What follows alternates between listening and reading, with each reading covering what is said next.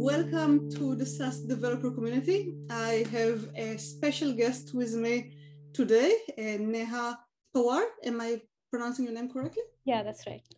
Yeah, fantastic. Thank you so much for being here today. I am very excited to be here, Gwen. Thank you for having me. Yeah, so Neha currently works at Startree Data, where she's a founding engineer. And she joined Startree Data because she is, I think for a long time you've been a contributor to Apache Pinot project, right? From That's right. Yeah. Back in uh, Uber days. LinkedIn days. LinkedIn days. Oh wow, that is. So, what year did you start contributing? Uh, I started contributing to Pinot in 2015. Uh, so it was actually I was contributing to Third Eye. Third Eye was like a little uh, baby project under Pinot that was uh, part of the Pinot repository. And I was actually started my career in LinkedIn on the Third Eye team, which was like this anomaly detection and root cause analysis tool built on top of Pinot. And uh, very soon I moved from working on Third Eye to seeing, hey, how is this working so fast? So let me kind of deep dive and check out what is this uh, Pinot under the hood. So since then, I've pretty much been contributing to Pinot. This is such an engineering story. I, I was wondering why is this so fast? if it was slow, you would be wondering why is it so slow. Yeah. Like, engineers can never just take a good thing and leave it alone.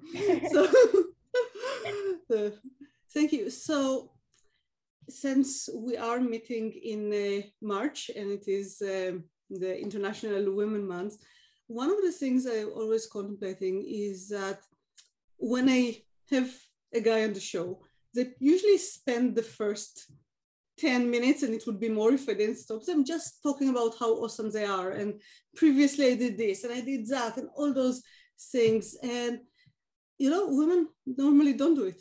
They don't uh, like talking about how awesome they are. They feel they may get judged.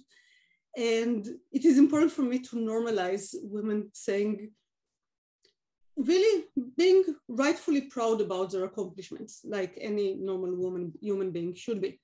So I wanted to ask you about, tell me maybe top accomplishments that you're most proud of in your career, and hopefully it will inspire others. Uh, definitely. I would be happy to talk about my uh, accomplishments that I'm really proud of. So, the top on my mind would definitely be uh, what we just talked about becoming a top committer and also PMC on the Apache Pinot project, which is a pretty intricate and complex piece of software. And then uh, being able to ship several important features for the Pinot community, like uh, simplifying ingestion of unstructured data and working a lot on the ingestion connectors and also working on the query constructs and then most recently, a lot of complex work on the tiered storage feature for Pinot, which involved several months of trials and errors and restarting from scratch. And this is going nowhere and this is going in the wrong direction. And there was this uh, period when I used to dream every day about uh, tiered storage concepts applied to my life, like S3 and network access and buffers. And then finally, that like all paid off and we started seeing progress it got better and better and now it's out there in the world with uh, a nice little write-up that uh, that i also wrote to kind of explain why we did this and what was the motivation. So definitely that's the one on top of my mind. the part about applying the current obsession at work to my life resonated a lot. Like back when i did a lot of work on databases i would come up with indexing schemes and partitioning schemes for everything. like all my paperwork, every book in the house, everything we had, I, we had to figure out what is the right way to index, how do we partition it, how do we make, is should we be more efficient putting things back in place or pulling them out? Like it was, everything was approached from that. So I can imagine applying to storage. Do we move stuff to the garage where it's slightly slower to retrieve but doesn't take important space at home? yeah something like that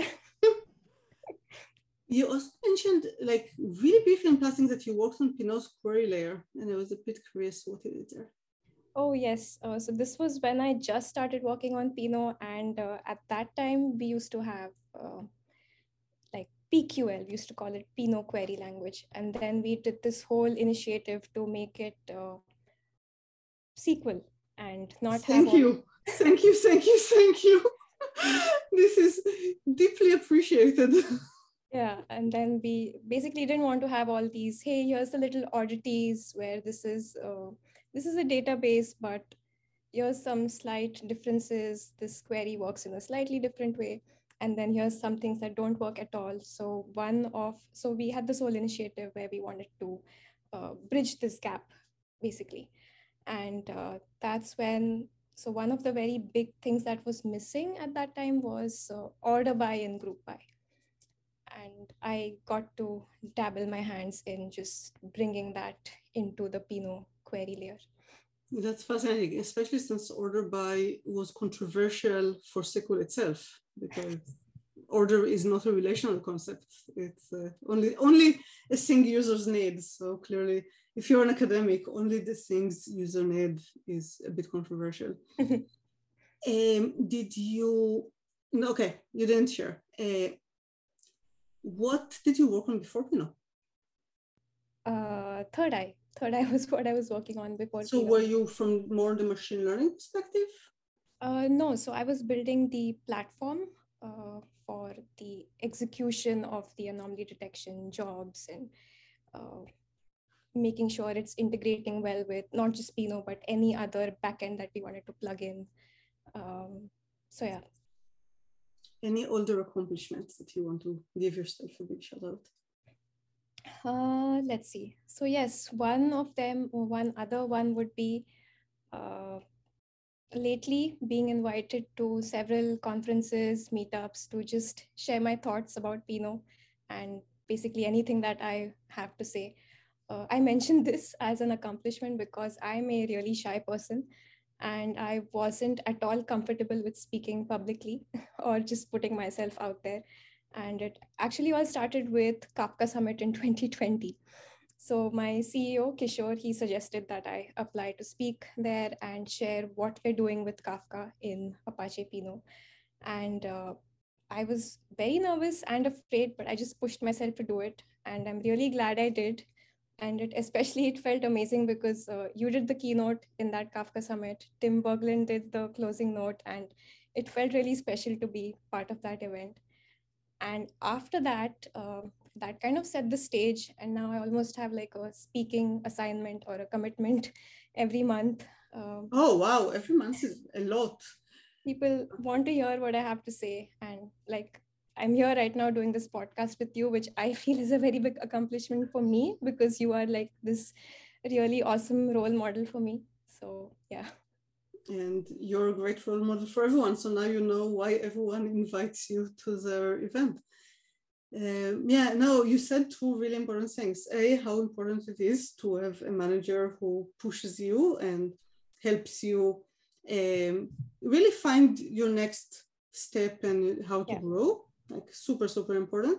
And then the other thing is really not accepting your own limitations, like not just saying, oh, I'm a shy person and it's a fixed thing in the world that will never change and I need to build my life around that, but actually saying, okay, I'm a shy person, but what if I'll be a shy person who presents at conferences, which is pretty much how I got started, like with the idea that, okay, I could be a shy person who also, like, I don't need to change my personality. I just need to do a things that I have to do. Just like I always give unit tests as an example. I have to write unit tests. I don't have to be a person who loves them. I don't need to be a tester. I don't like nothing in me have to change. It's just something I have to do. It's a job. And yeah. in many ways, speaking is if you look at it that way, it's part of your job. yeah, and that's a great point. Uh, one of my colleagues here, uh, she told me that so what that you're a shy person just embrace it. Be a shy person who's presenting at yeah. You won't believe how many are um... awesome. So yes thank you so much for highlighting cool stuff. Anything else you wanted to highlight or are we good? We're good. Okay awesome.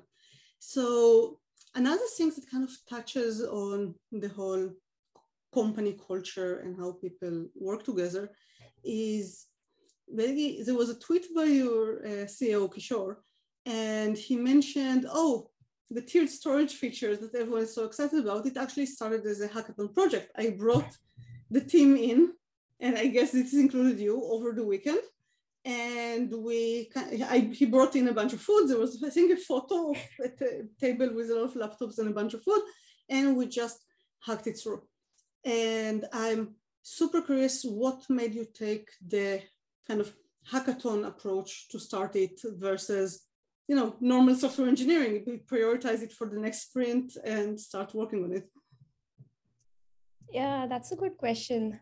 So we've been discussing like we had been discussing uh, hey let's do this uh, should we do this on and off for a while?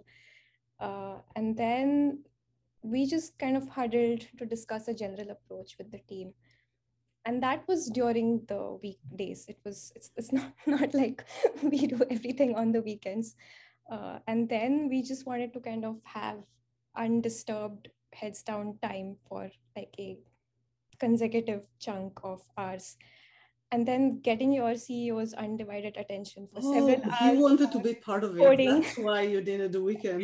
yeah. yeah. So like getting a CEO's attention for coding for several hours undivided is very rare.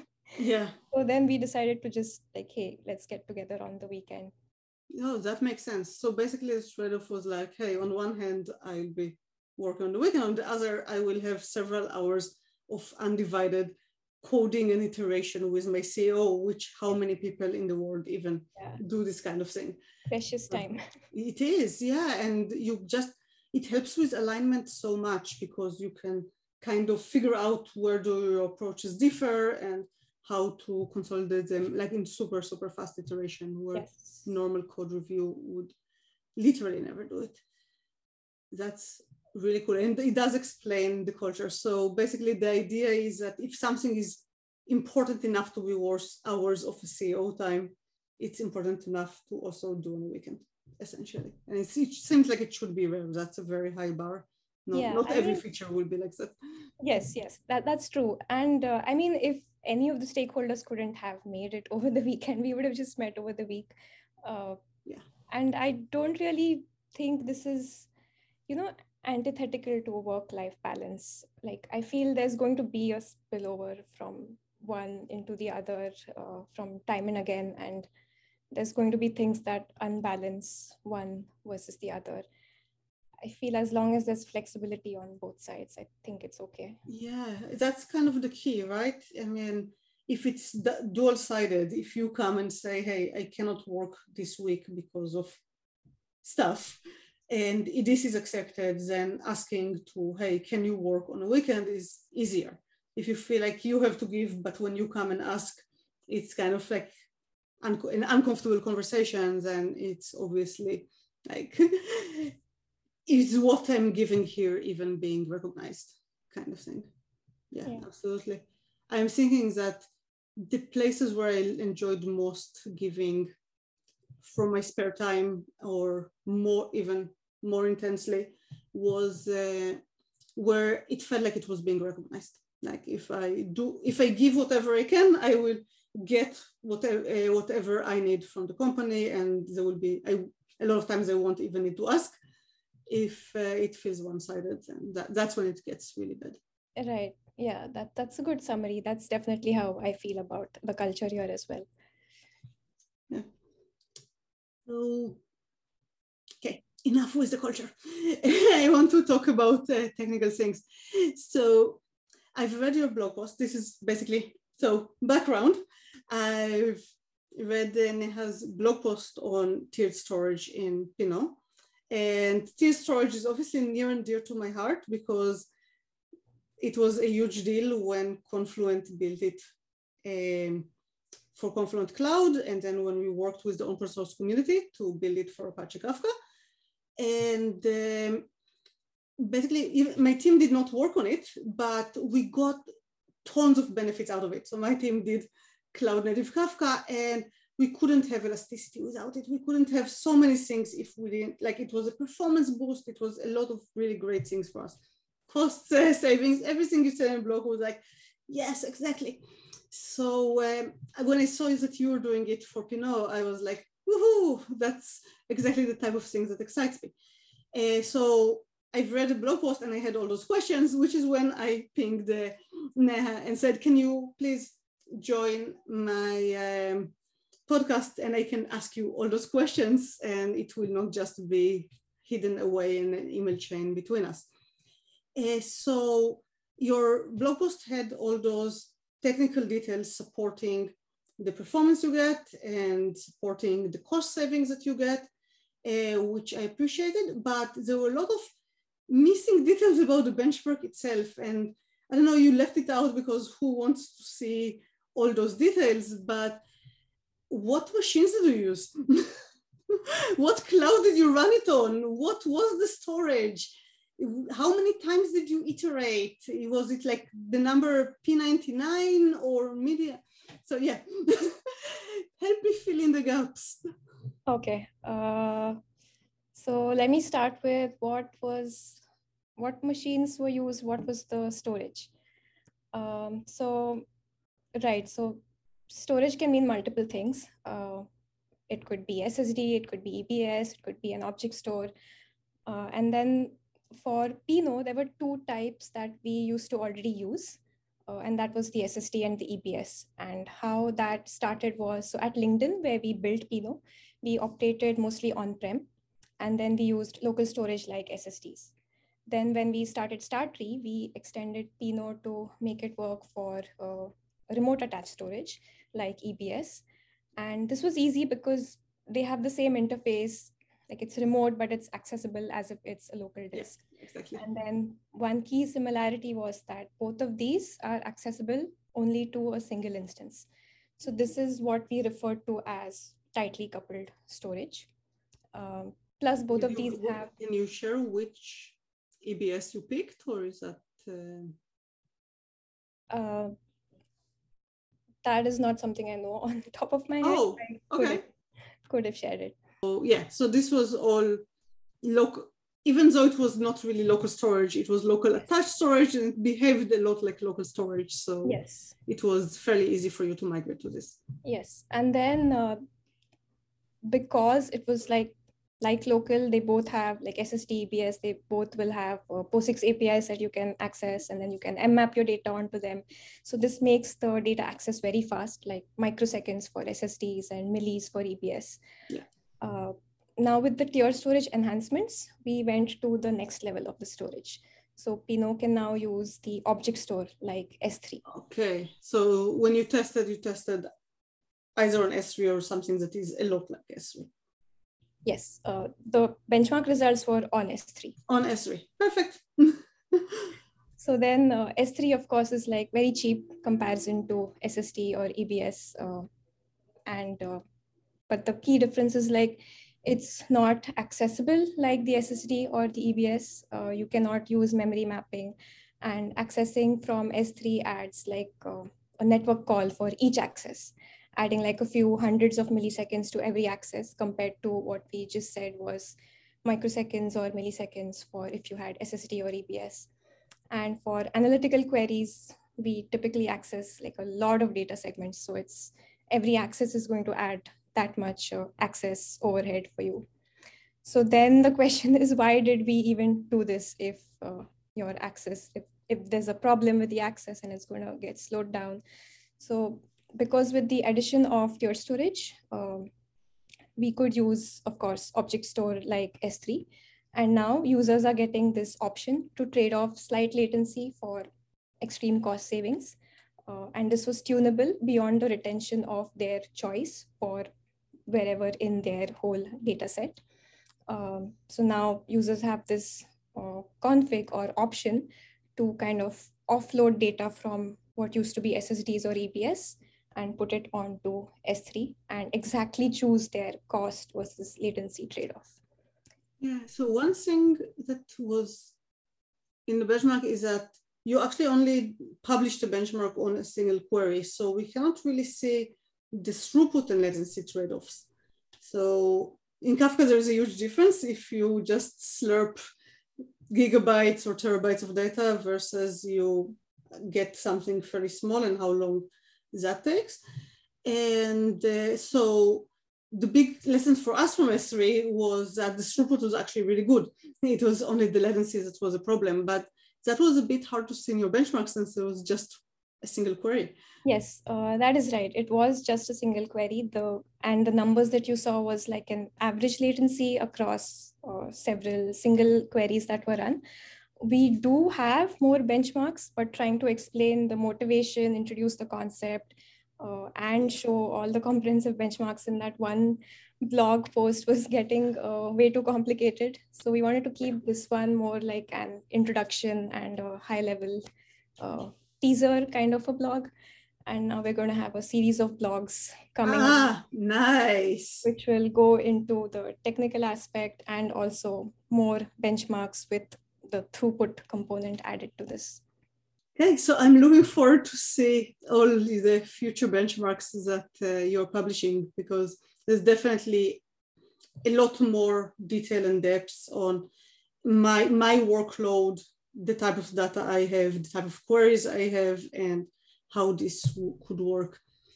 Did you mention what machines did you use, or I?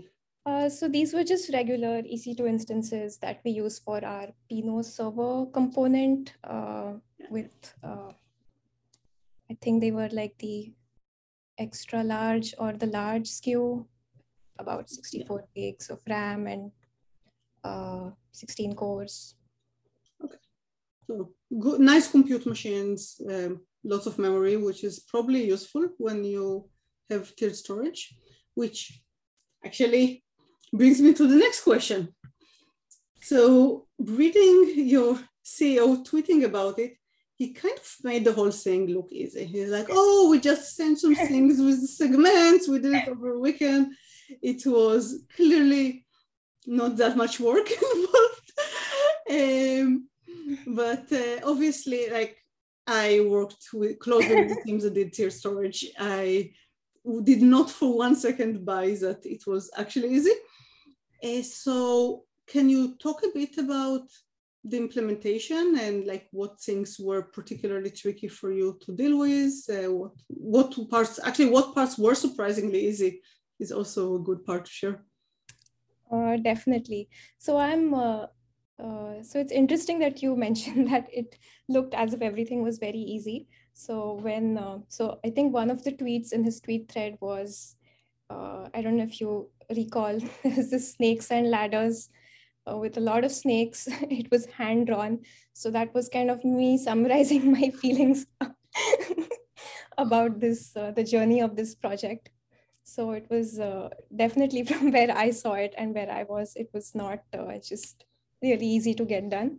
And if I had to summarize what was the most challenging design part in one sentence, it would be reducing the cost while making it or while keeping it fast. So just one of these on their own uh, wouldn't have been a challenge. Uh, but finding like this best of both worlds, like this balance, that was uh, certainly like a tall undertaking. So I can maybe double click into both of these aspects, like reducing yeah. cost, uh, making it fast.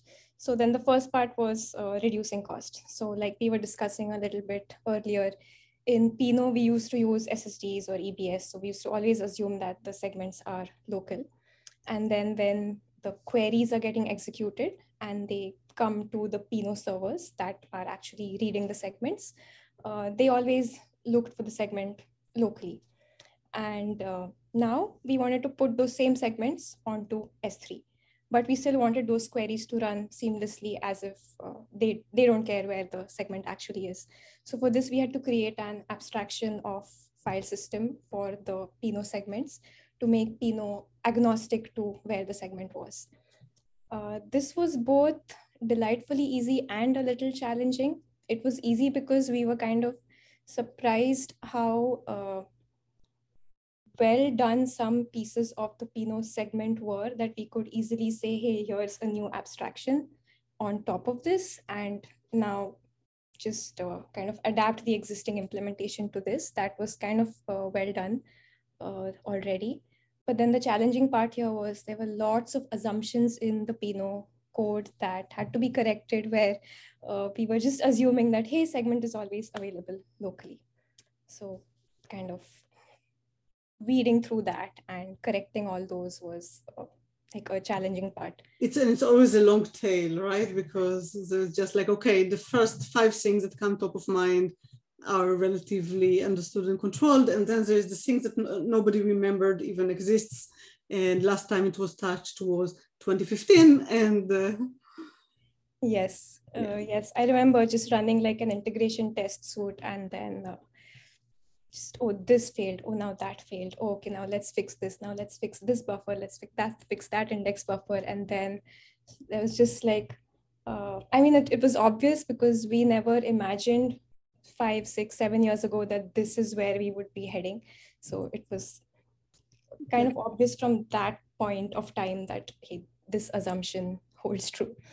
Uh, yeah i'm thinking about you mentioned the file system abstraction when we did it for Kafka, the like there was the log abstraction, and we had to bifurcate it into local logs versus uh, tiered logs. Uh, I'm kind of like, but we never added like a, a, fake file system on top of what is essentially tiered. So did you actually create like a POSIX compatible layer on top of S3 to do it? Or? No. So uh, kind of similar to, I think, what you're saying about local log and tiered log. Uh, we have like a local segment and an S3 segment, and the local one just uses the POSIX APIs. The S3 one uses the S3 APIs. Okay, okay. So you basically kind of, uh, I guess, uh, created an abstraction of top of segment, and then you kind of had two types of segment. Yes. And then everyone else was using the segment abstraction with all the assumptions that may or may not have been incorrect. That's right. What, what was your top, most memorable incorrect assumption? Uh, so, right, one of the most uh, interesting ones that I remember is uh, in, uh, we kind of had to introduce this concept of uh, fetching a segment. So, kind of acquiring it processing on it and then releasing it. And I'll talk a little bit more about that uh, when we talk about what we did to kind of make it fast. And then uh, in one of our group by queries, after we were done fetching, kind of processing it and then releasing it, and then when we were kind of merging all the results together, there was some uh, lines of code that were uh, assuming that hey the segment is still local so yeah. i need something else from there even though i have fetched something. So i'm just going to go and fetch it directly. And uh, that of course didn't work out. So we kind of had to in the query layer bring this sort of discipline to uh, some of our kind of core uh, scatter gather operators to make sure that they stick to their boundaries of hey, this is when you have acquired the segment, this is when it's released, so don't access it anymore. And this is, by the way, a really good general lesson about abstractions and why they matter. Uh, usually, if you start with an abstraction, everyone will behave, it will be enforced by the code, everyone will behave accordingly. But introducing an abstraction layer means dealing with all the places where the abstraction was missing, and therefore stuff is way more tightly coupled than it should be. Um, I remember someone on my team, uh, unfortunately, the project was never completed because it was way more daunting than we expected. We wanted to introduce a very clean network layer abstraction into Kafka. And we found so much code that basically does, um, especially in testing, that kind of goes through every single class boundary and just does a lot of very random things. And yeah, it basically made introducing this, the abstraction layer incredibly uh, mm. daunting, even though we had good reasons to want to, it never really came through. And yeah, still makes me sad. I hope one day someone, someone will have a good, really good reason to do it and will be able to prioritize it. So yeah, you, we talked about saving cost by putting things on S3, and you want to talk a bit more about what you did to make it fast. Right. So yeah, so after we put them on S3, had this abstraction layer. Uh, so with this, like the separation of storage and compute was kind of done. And after this separation, the query worked. Uh, so now was like the second part, the more challenging part was making it fast because we wanted to make sure that our users who use it or use Pinot mainly for user facing analytics, low latency analytics are still able to use it for that purpose. So if you recall from one of Kishore's tweets, uh, the one with the screenshot and he was pointing to it, it was like a simple select star, but it was taking like more than 50 seconds. Yes. and that's because uh, we had just gone from SSD EBS, which was like microseconds, milliseconds access to S3, where each access was now taking us, uh, giving us like addition of hundreds of milliseconds access time. So we started off with looking at what some other systems were doing. And most of them were solving this using lazy loading. So for instance, yeah. Redpanda and Druid. So the entire segment uh, was kind of downloaded locally during the query if it's like not already available. And we didn't want to do lazy loading of the entire segment because, uh, like I mentioned, we wanted to make sure the latencies are still good for our uh, users who kind of depend on this for user facing analytics. Mm, so, we, so, lazy loading basically meant that the, a tiny read will take too long. Yes, exactly. So we like a segment can have several columns and all the indexes for all those columns and just because you want to read something from that one segment doesn't mean you just download everything uh, so we had kind of eliminated that approach and then we decided okay so let's take a closer look at the segment processing in pinot so the pinot queries run incredibly fast when the segment is local and then in this mode fetching the data is combined with processing the data in the same thread because reading the data is just so fast. But when it's on S3, and then if you access several segments, each of them is going to add like hundreds of milliseconds. Oh, it was sequential? Uh, so not sequential, but uh, like let's take an example of if you had 100 segments and each segment access, if it was taking you say 200 milliseconds. So you're kind of adding 200 milliseconds into 100 if it was sequential, which it is not. Uh, in Pinot, we have kind of, we make use of parallelism and then we do pipelining within each thread. Nice. So, um, so let's say you have 20 threads to use for this parallelism. So even then, uh, 100 segments, 20 threads, and then you are kind of going to add five times your S3 access time. And then like if there is like a long pole, you're basically stuck waiting for the one segment that's taking too long. Right, uh, exactly. So then uh, this is what we did not want to do. We didn't want that just because you're processing 100 segments here, you have to have five times or based on your parallelism factor, uh, some X number of times of the S3 access. So this is where we made changes to the query layer to decouple fetching the segment from the processing the segment. Uh, this is also what I was talking about when I was giving the example earlier of introducing some constructs to make uh, everyone aware that, hey, this is when it's fetched and now it's released. So with this decoupling of fetch and processing, we could kind of fetch as much as possible for the scope of the query in one shot uh, before the execution part even starts. So let's say the first, uh, in your 20 threads, the first, uh, first few segments, the first 20 segments that get picked, they might wait, they would have to wait for the fetch, but everybody else should just have it ready for themselves. Yeah, and I guess you can really plan for the order to get those uh, segments because you have the query plan. You know those are the things that we need now in the query plan and those things may be important only in a bit.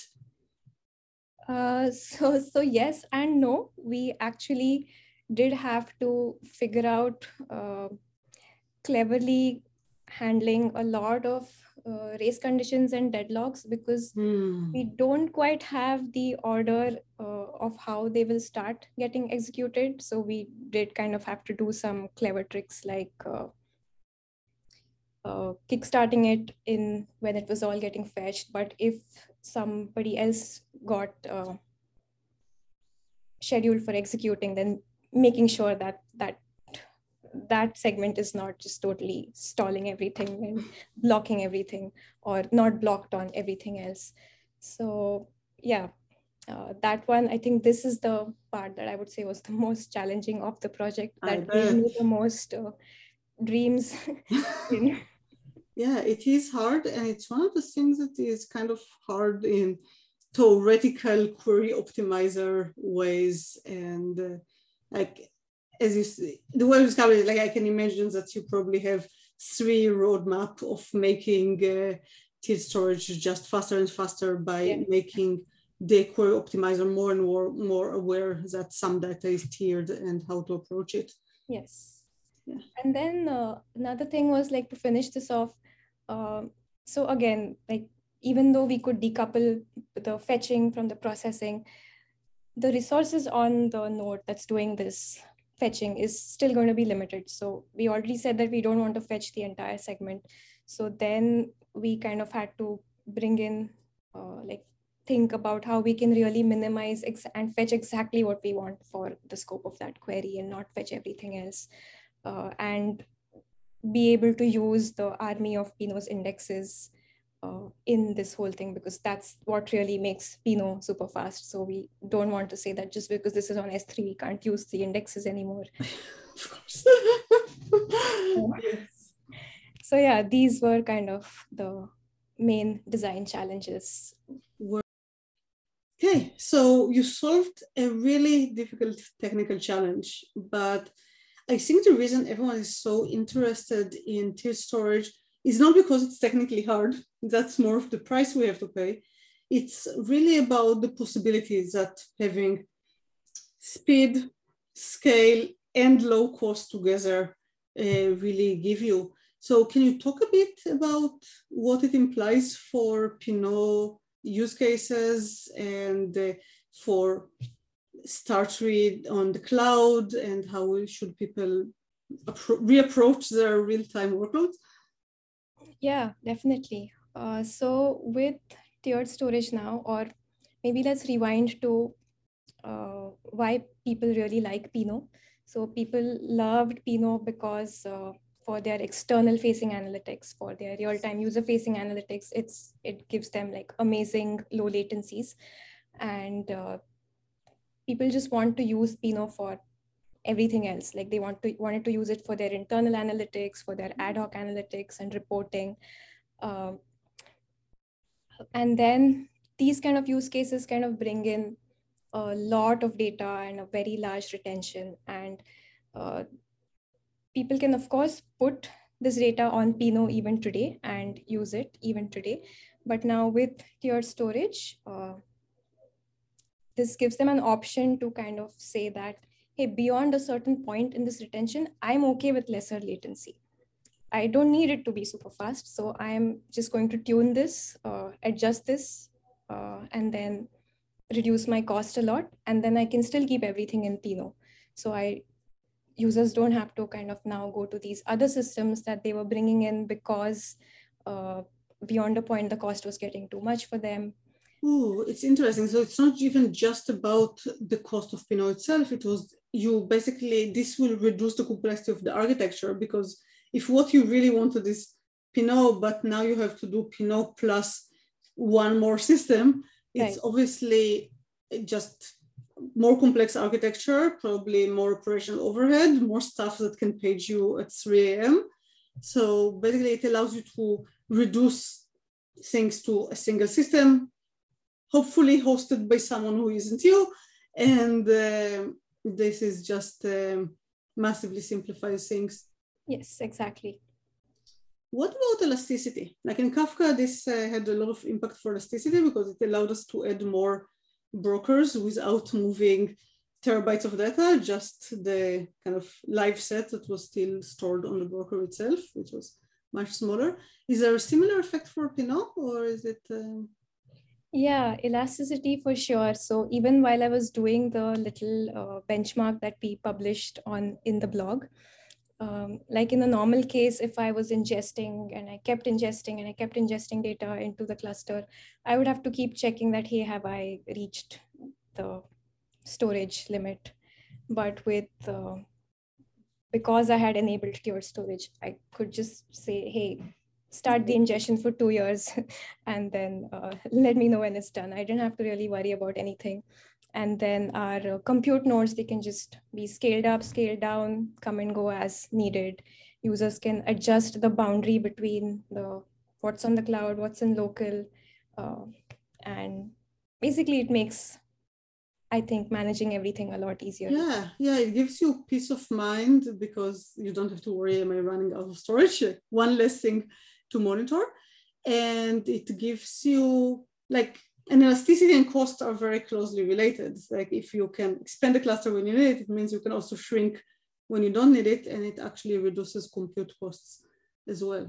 So yeah, huge fan of tiered storage. Now, thank you so much for both bringing it to the world of real-time analytics and to showing up on our podcast uh, to explain it in more detail. Oh, my absolute pleasure. This was really fun. Yeah, and if anyone has more questions, post them here as uh, responses, and maybe I can convince uh, Neha to take a bit time of time uh, to respond to uh, random YouTubers. yeah, I'll be happy to do that. Fantastic. Thank you so much.